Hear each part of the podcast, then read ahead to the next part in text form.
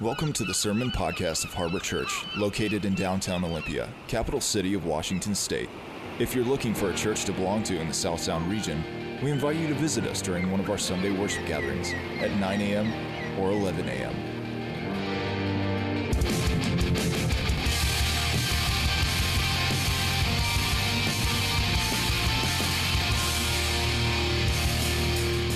more information about Harbor Church, visit our website at harborolympia.com.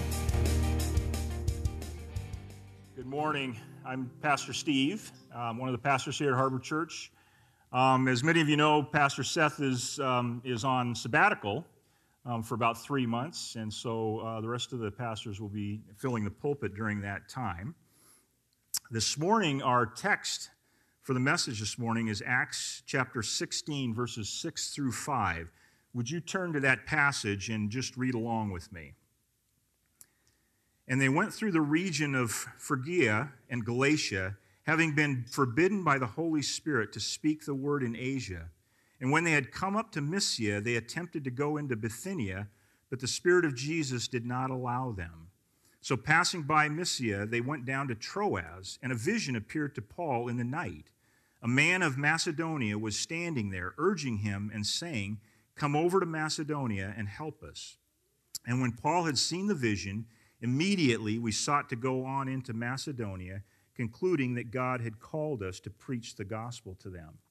So, setting sail from Troas, we made a direct voyage to Samothrace, and, and the following day to Neapolis, and from there to Philippi, which is the leading city of the district of Macedonia and a Roman colony we remained in this city some days.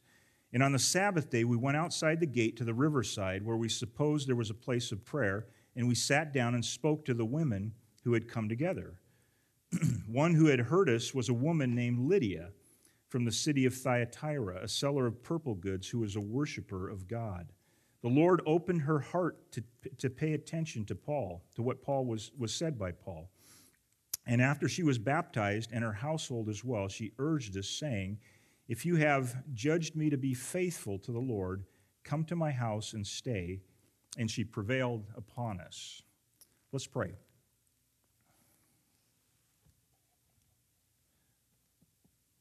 Father, we are thankful this morning that we can come before you this morning, open up your word. We, we pray, Lord, that the word would prevail upon our hearts and our minds and, and transform us. Help us, Lord, to hear your voice in the words of Scripture this morning. And we just pray that you'd have your hand on, uh, on this time now. And we ask these things in Jesus' name. Amen. Well, several years ago, uh, a friend and I took our boys fishing on Priest Lake up in northern Idaho. And we had actually hired a guide um, who took us out on his boat and he provided all the poles and equipment. He, he, provided everything for us. All we had to do really was just kind of walk on the boat. And, and, um, and so it was, we, we had everything we needed. Um, Priest Lake, I don't know if you're familiar with Priest Lake, but it's, it's a huge lake up in northern Idaho. But our guide seemed to know exactly where the fish would be. And so he determined where we were going to be going that day on our trip. He even set the bait and the lines for us. And and so, really, all we had to do was just reel in the fish. We just kind of sat there and, and reeled in the fish. We got to participate in a, in a fun and, and productive day of fishing on this magnificent, beautiful lake. But the reality was that the outcome of the day was really pre- predetermined by this guide. The guide had the, he had the right boat, he had all the right equipment. Uh, he even seemed to know where the fish were and, and when they'd be there. And, and so we caught a lot of fish that day but we weren't really the reason we were catching fish. It was the guide who really determined the outcome of that day. The progression of the gospel in the kingdom of Christ is, is sort of like that. We get the privilege and joy of being active participants in this amazing movement, but the gospel isn't advancing because of us. The Holy Spirit is the power behind the, the expansion of the gospel. The outcome is, is always in God's hands.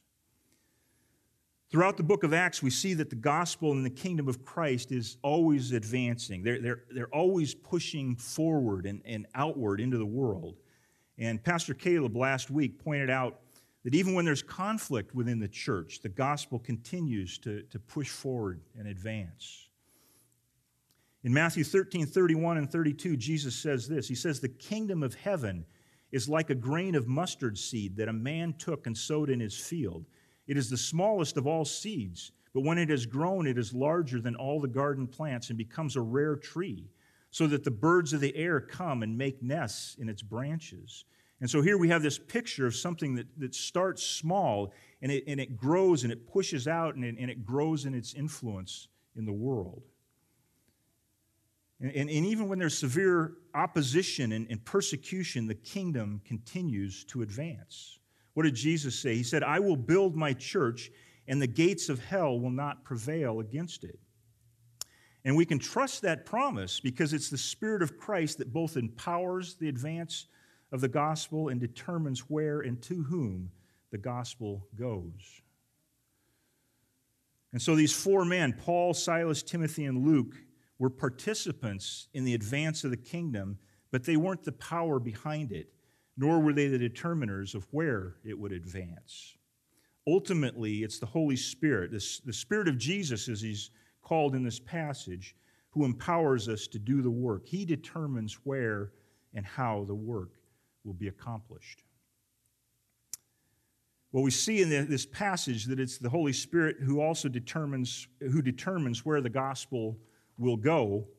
F.F. F. Bruce, in his commentary on Acts, notes that the entire book of Acts follows the progression of the gospel that Jesus lays out in chapter 1, verse 8 of Acts, from Jerusalem to Judea and Samaria until it reaches Rome, the heart of the empire of man.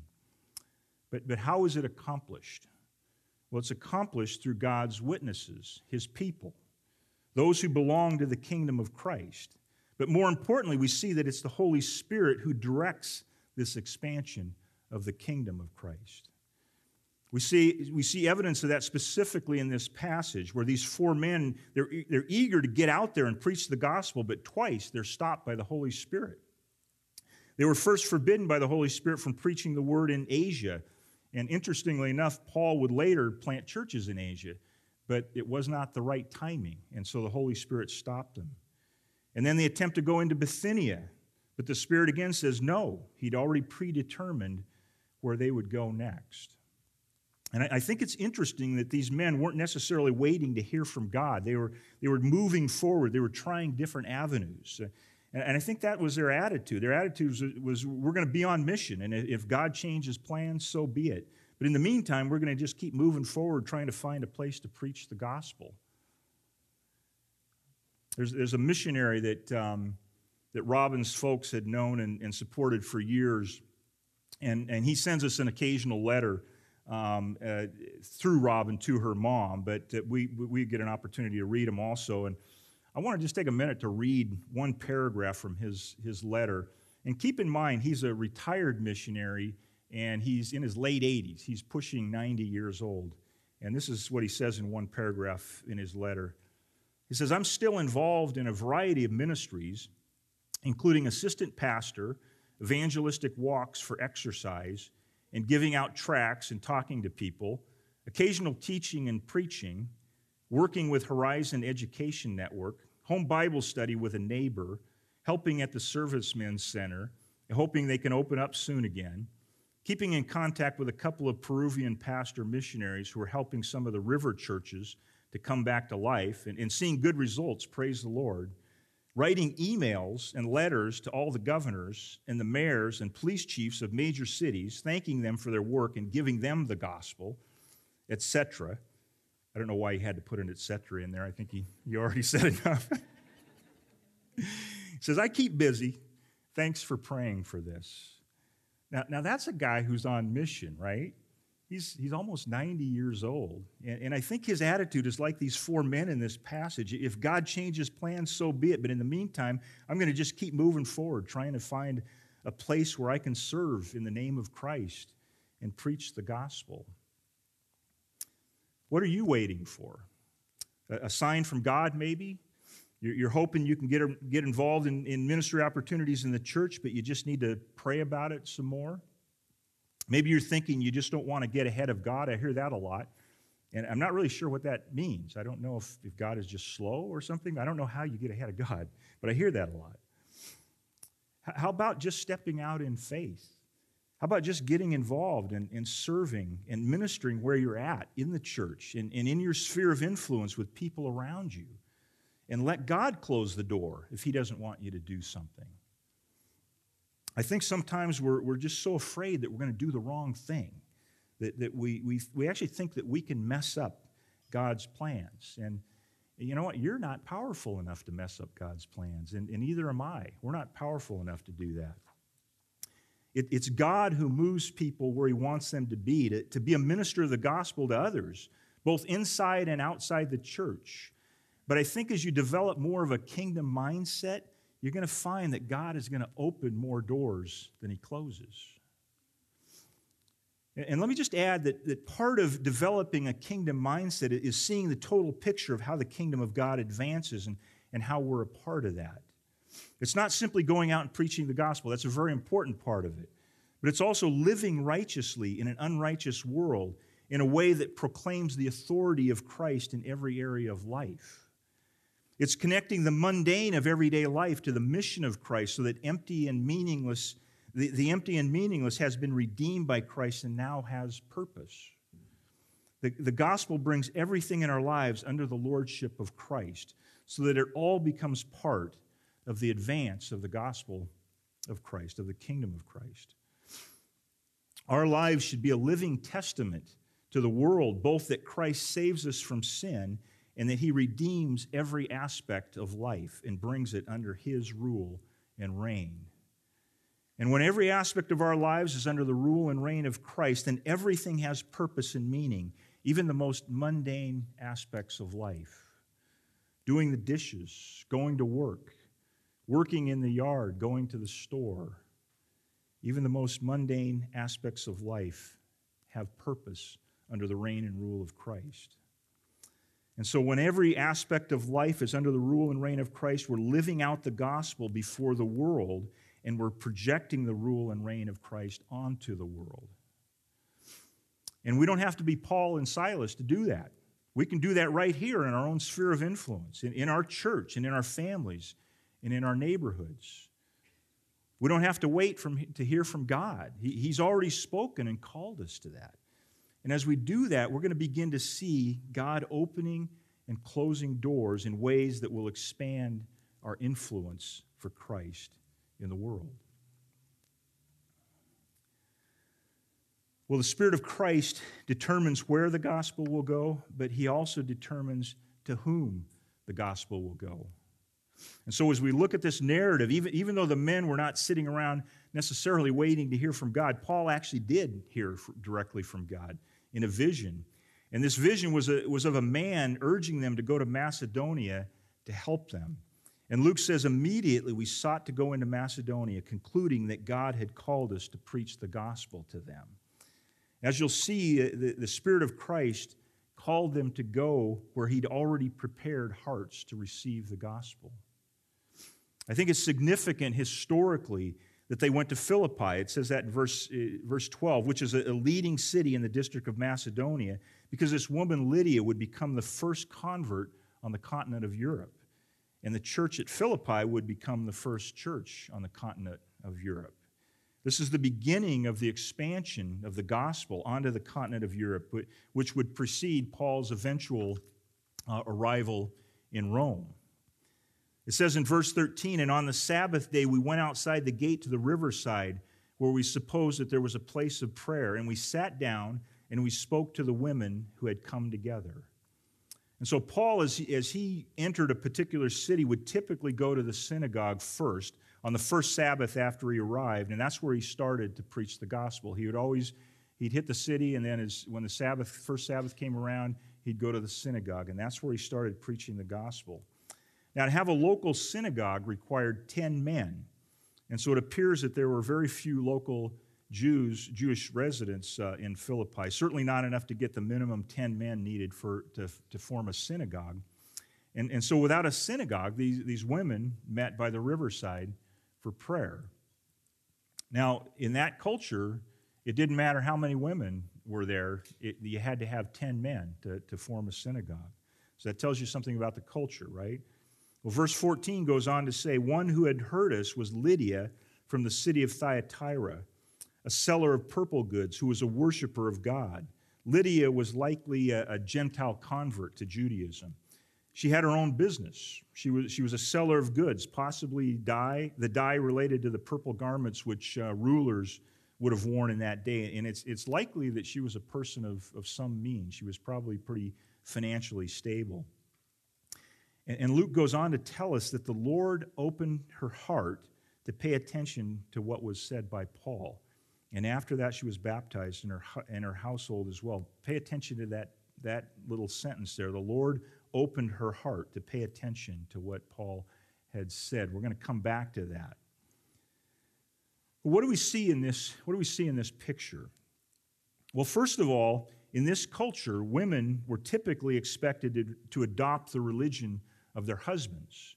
And so, for Paul to go directly to these women to talk and share the gospel would have been antithetical to the culture. That would have been unusual. Usually, somebody, a religious person going to proselytize, would have gone to the men first, not to, not to the women. And I think we can make the point here that the gospel elevates women. Christianity elevates women. In, in the kingdom of Christ, women are honored. Men and women are co equal heirs of the kingdom of Christ. And, and Luke points out throughout the book of Acts the, the role that women play in the advancement of the gospel. The, the gospel honors both the, the sameness of women, both, men and women, both created in the image of God. We're, we're more alike than different. And yet it also honors the differences between men and women, that, that God created us distinct from one another for his purposes.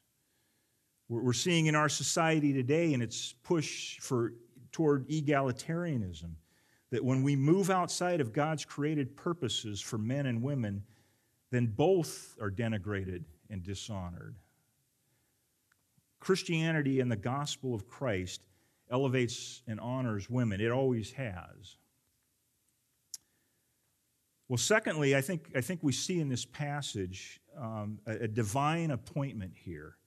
The, the, the reason Paul and Silas didn't go to Asia or Bithynia and went to, to Philippi instead was because the Holy Spirit had arranged before the foundation of the world that Lydia would meet up with Paul and his team alongside this river. This was a divine appointment. And he'd prepared the heart of Lydia and her household to hear the message of the gospel and to receive it. This is the work of God. Paul was simply the instrument through which the Holy Spirit delivered the truth of the gospel. But it was God who chose her and placed his seal on her before the foundation of the earth. It was Christ who died for her to pay the penalty for her sins. It was the Holy Spirit who called her to herself, to himself, determined the time and place of her conversion, decreed the appointment of her and Paul by the riverside that would transform her heart to follow Christ. And so in this story, we see that our salvation is the work of the triune God. God is the source of our salvation, not the messengers.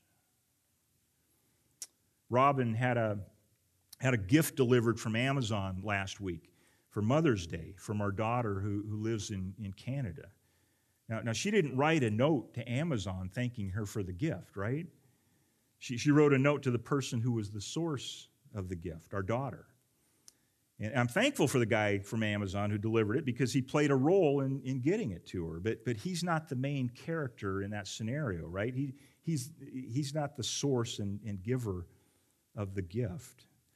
I'm thankful, and, and we should all be thankful for those in our lives who, who bring the message of the gospel. And I, I, I would imagine just talking about this, you're now thinking about those people that were influential in your lives, and we're so thankful for those people that, that brought us the gospel.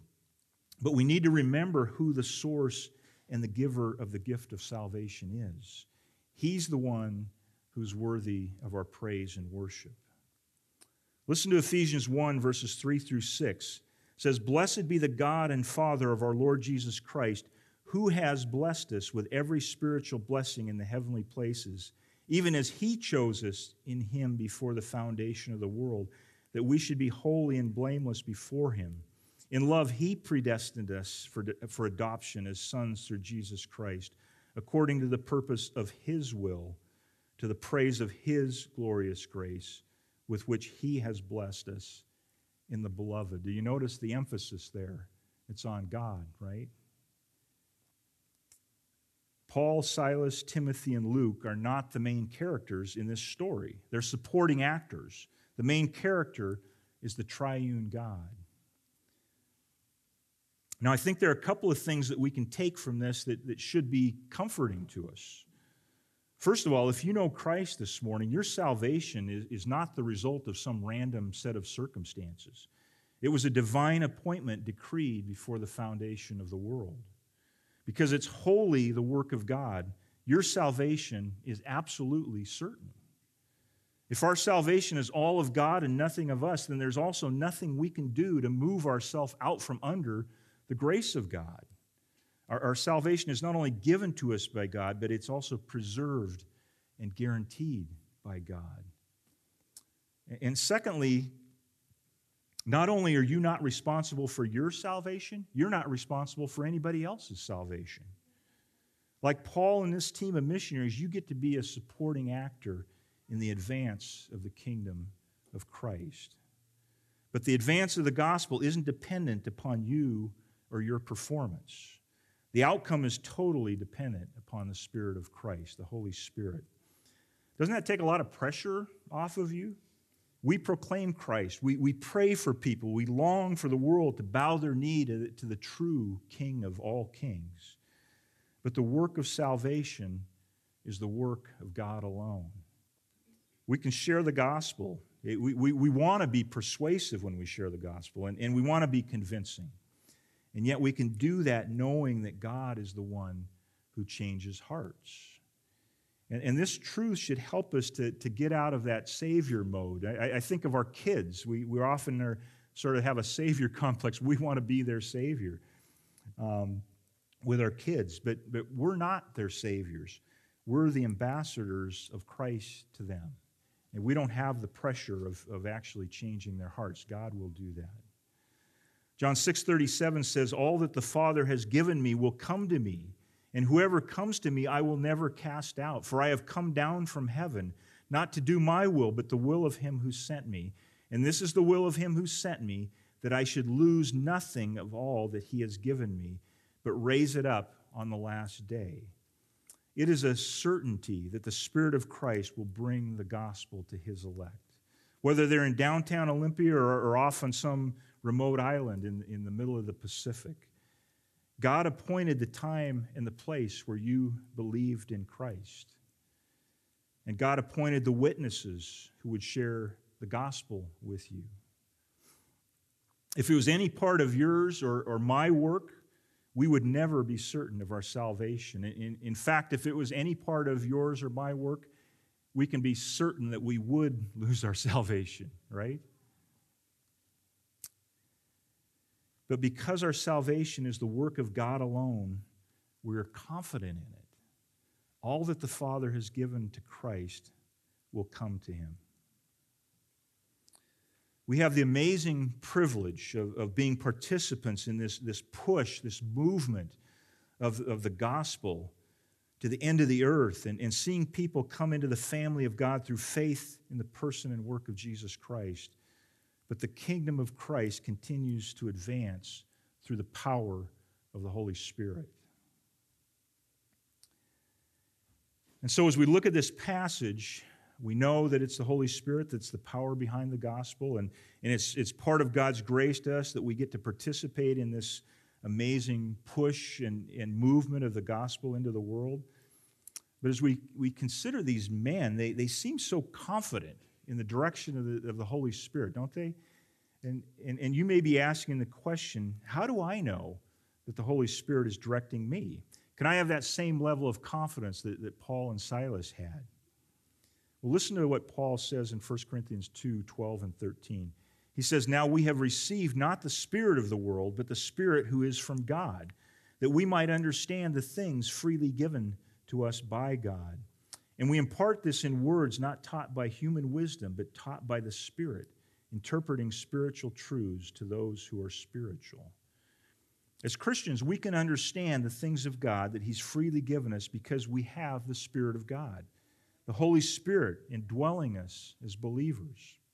We have the tools to discern between the Spirit of Christ and the Spirit of the world.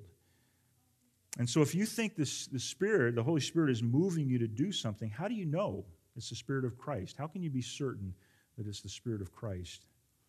Well, I have three things that I want to just share with you I think might be helpful. And, and the first is is it consistent with Scripture? Is what you're hearing or, and feeling consistent with Scripture? Scripture is the ultimate measure. Listen to 2 Peter 1 16 through 21. It says, For we did not follow cleverly devised myths when we made known to you the power and the coming of our Lord Jesus Christ, but we were eyewitnesses of his majesty. For when he received honor and glory, from God the Father, and the voice was borne to him by the majestic glory This is my beloved Son, with whom I am well pleased. We ourselves heard this very voice borne from heaven, for we were with him on the holy mountain. And we have the prophetic word made, made more fully confirmed, to which you do well to pay attention to, pay attention as to a light shining in a dark place until the day dawns and the morning star rises in your hearts Knowing this, first of all, that no prophecy of Scripture comes from someone's own interpretation, for no prophecy was ever produced by the will of man, but men spoke from God as they were carried along by the Holy Spirit. And so, so Peter is talking about his experience witnessing the transfiguration of Jesus. This is, this is what he's talking about. He, he saw first person the glorification of Christ. He saw Elijah and Moses, and he, and he heard the voice of God. But what does he say? He says, We have the prophetic word more fully confirmed. In other words, the words of Scripture is the, the, words of Scripture are more certain than even the experience that Peter had being an eyewitness to the glorification of Christ. We need to be really careful about our emotions and our emotional impulses. If they don't pass the scrutiny of Scripture, it's not the Spirit of Christ leading you. Is what you're hearing or, or doing or feeling led to do consistent with God's Word? The Holy Spirit isn't going to lead you to do something that goes against the Word of Christ. He's not going to deny Himself. If you're sensing the Spirit telling you to do something that's inconsistent with, with Scripture, it's not the Spirit of Christ. God's Word is the primary voice you should be listening to. And it's the only voice to measure the other voices that are speaking into your life. So many Christians today are looking for a sign or, or a voice directly from heaven or, or some experience, some manifestation of the, spirits, of, of the Spirit that's going to validate what they actually want to do. And it doesn't matter how miraculous or spectacular the experience you're having, if it doesn't line up with the Word of Christ in Scripture, it's not the Spirit of Christ. Let me just add that if you're not seeking the, the will of God in His Word regarding your sanctification and holiness and, and your commitment to the rule and reign of Christ in er, every area of life, then, then what makes you think that God is going to give you some experience or some sign or, or something miraculous? If you're not seeking God's will in His Word, then you're already committed to not listening to the voice of God. Well, secondly, is it consistent with the mission of Christ? Is what you're feeling led to do consistent with the mission of Christ? Let's go back to Acts 1 7 and 8. He said to them, It's not for you to know the times or the seasons that the Father has fixed by his own authority, but you will receive power when the Holy Spirit has come upon you. And you will be my witnesses in Jerusalem and in all, excuse me, and in all Judea and Samaria and to the end of the earth. Jesus is telling his disciples that the power of the Holy Spirit is, is going to come upon them. Why is that? So they will be witnesses of Christ in his gospel to the end of the earth. There's a, there's a direct correlation between the power of the Holy Spirit in the believer's life and the mission of Christ. The Holy Spirit is going to empower us to fulfill the kingdom mission of Christ and any, any manifestation, any true manifestation of the Spirit in our lives is going to be for that purpose, to fulfill the mission of the kingdom of Christ. And so, is what you're feeling called to going to advance the mission of Christ? Is it honoring and serving the kingdom interests, or is it honoring and serving personal interests? I think some other questions you might ask yourself as you're thinking about, you know, is what I'm being called to consistent with the mission of Christ? Will, will it make much of Christ, or will it make much of you? Is it going to build up the body of Christ? Is it calling people to Christ? Is it reflecting and proclaiming the lordship of Christ over every aspect of life? I think you would do, well to ask some of those questions when you're thinking about is it, is it aligning with the mission of Christ? Well, thirdly, is it affirmed by trusted brothers and sisters in Christ? So, whatever you feel God is leading you toward must be consistent with Scripture and, and with the mission of Christ. These are certainly our, our first priorities. But, but, but even when our motives and our, our desires to fulfill the mission of Christ are, are clear, there can still be complexities in life that are just too hard to decipher and decisions that made to be made that aren't necessarily clear. I don't think that means just because something isn't clear doesn't mean you're out of the will of God. Um, life is complex and, and we have complex decisions to make sometimes. And, and, and so I would just ask are you seeking godly wisdom and input from spiritually minded men and women you trust? Are you willing to allow your motives to be tested and your reasons to be tested by others? When Robin and I began to consider moving to Denver, up, uh, uh, from Denver up to the Northwest four years ago, it started with us just talking together and, and praying about it. And actually, to, to, be honest with you, I think it actually started when I mentioned to Robin that I'm thinking about um, quitting my job. And uh, I would not recommend starting there. That's, that, that was not the Spirit of Christ telling me to do that. But after things kind of settled down, uh, we started talking about it and, and praying about it. And, and when we reached the, the point where we thought moving was within the realm of possibility, I reached out to the two other elders in the church and told them what we were, what we were thinking about. And so they too could be, could be praying about it. And then we got together with our wives and, and we talked and, and we prayed about it together. And, and as we allowed them to test our reasoning and our motivations, they affirmed that this was from God. And that was so helpful to us. We, we didn't turn the decision over to them, but we sought the wisdom of fellow believers and allowed them to test our reasoning and our motivations. And, that helped us to discern whether or not we were listening to the Spirit of Christ or, or were we listening to the Spirit of the age. If you're seeking God's will in His Word and, and desiring to make a decision that's consistent with godly character and with the mission of Christ, and, and if you've sought godly counsel to test your reasoning and your motivations, then, then make a decision and, and rest in it, believing that God is in it. Don't keep wrestling with it. Rest in God's love and care for you. You, you have the Spirit of Christ dwelling in you. He, he's given you His Word, he, He's laid out for you His mission and purposes. And He's placed you in the body of Christ with godly wisdom, with other people who also have the Spirit of Christ.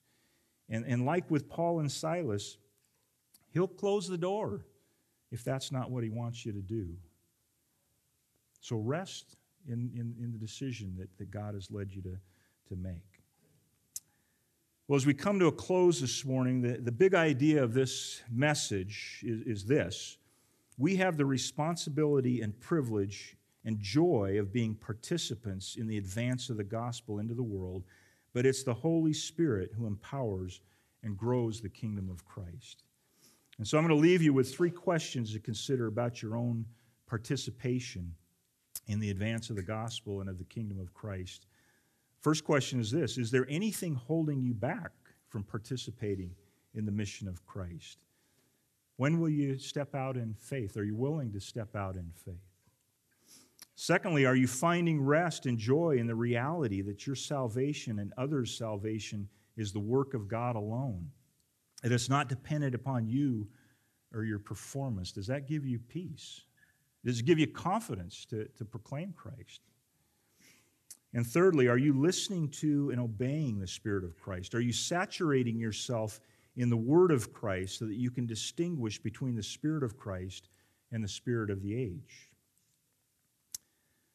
And so may God help us to, to connect our day to day lives to the gospel and the kingdom of Christ. And, and may that move us to be active participants in the advance of the gospel of Christ to the world. Let's pray.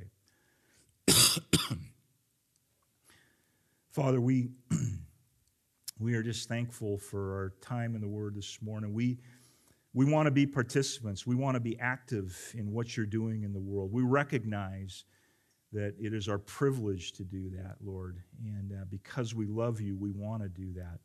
And we also recognize that it is only through your power that we're able to do it. But Lord, empower us, empower us with your spirit to proclaim Christ, to, to move out and, and be part of this amazing movement of the kingdom of Christ into the world. And uh, we just ask these things in Jesus' name. Amen.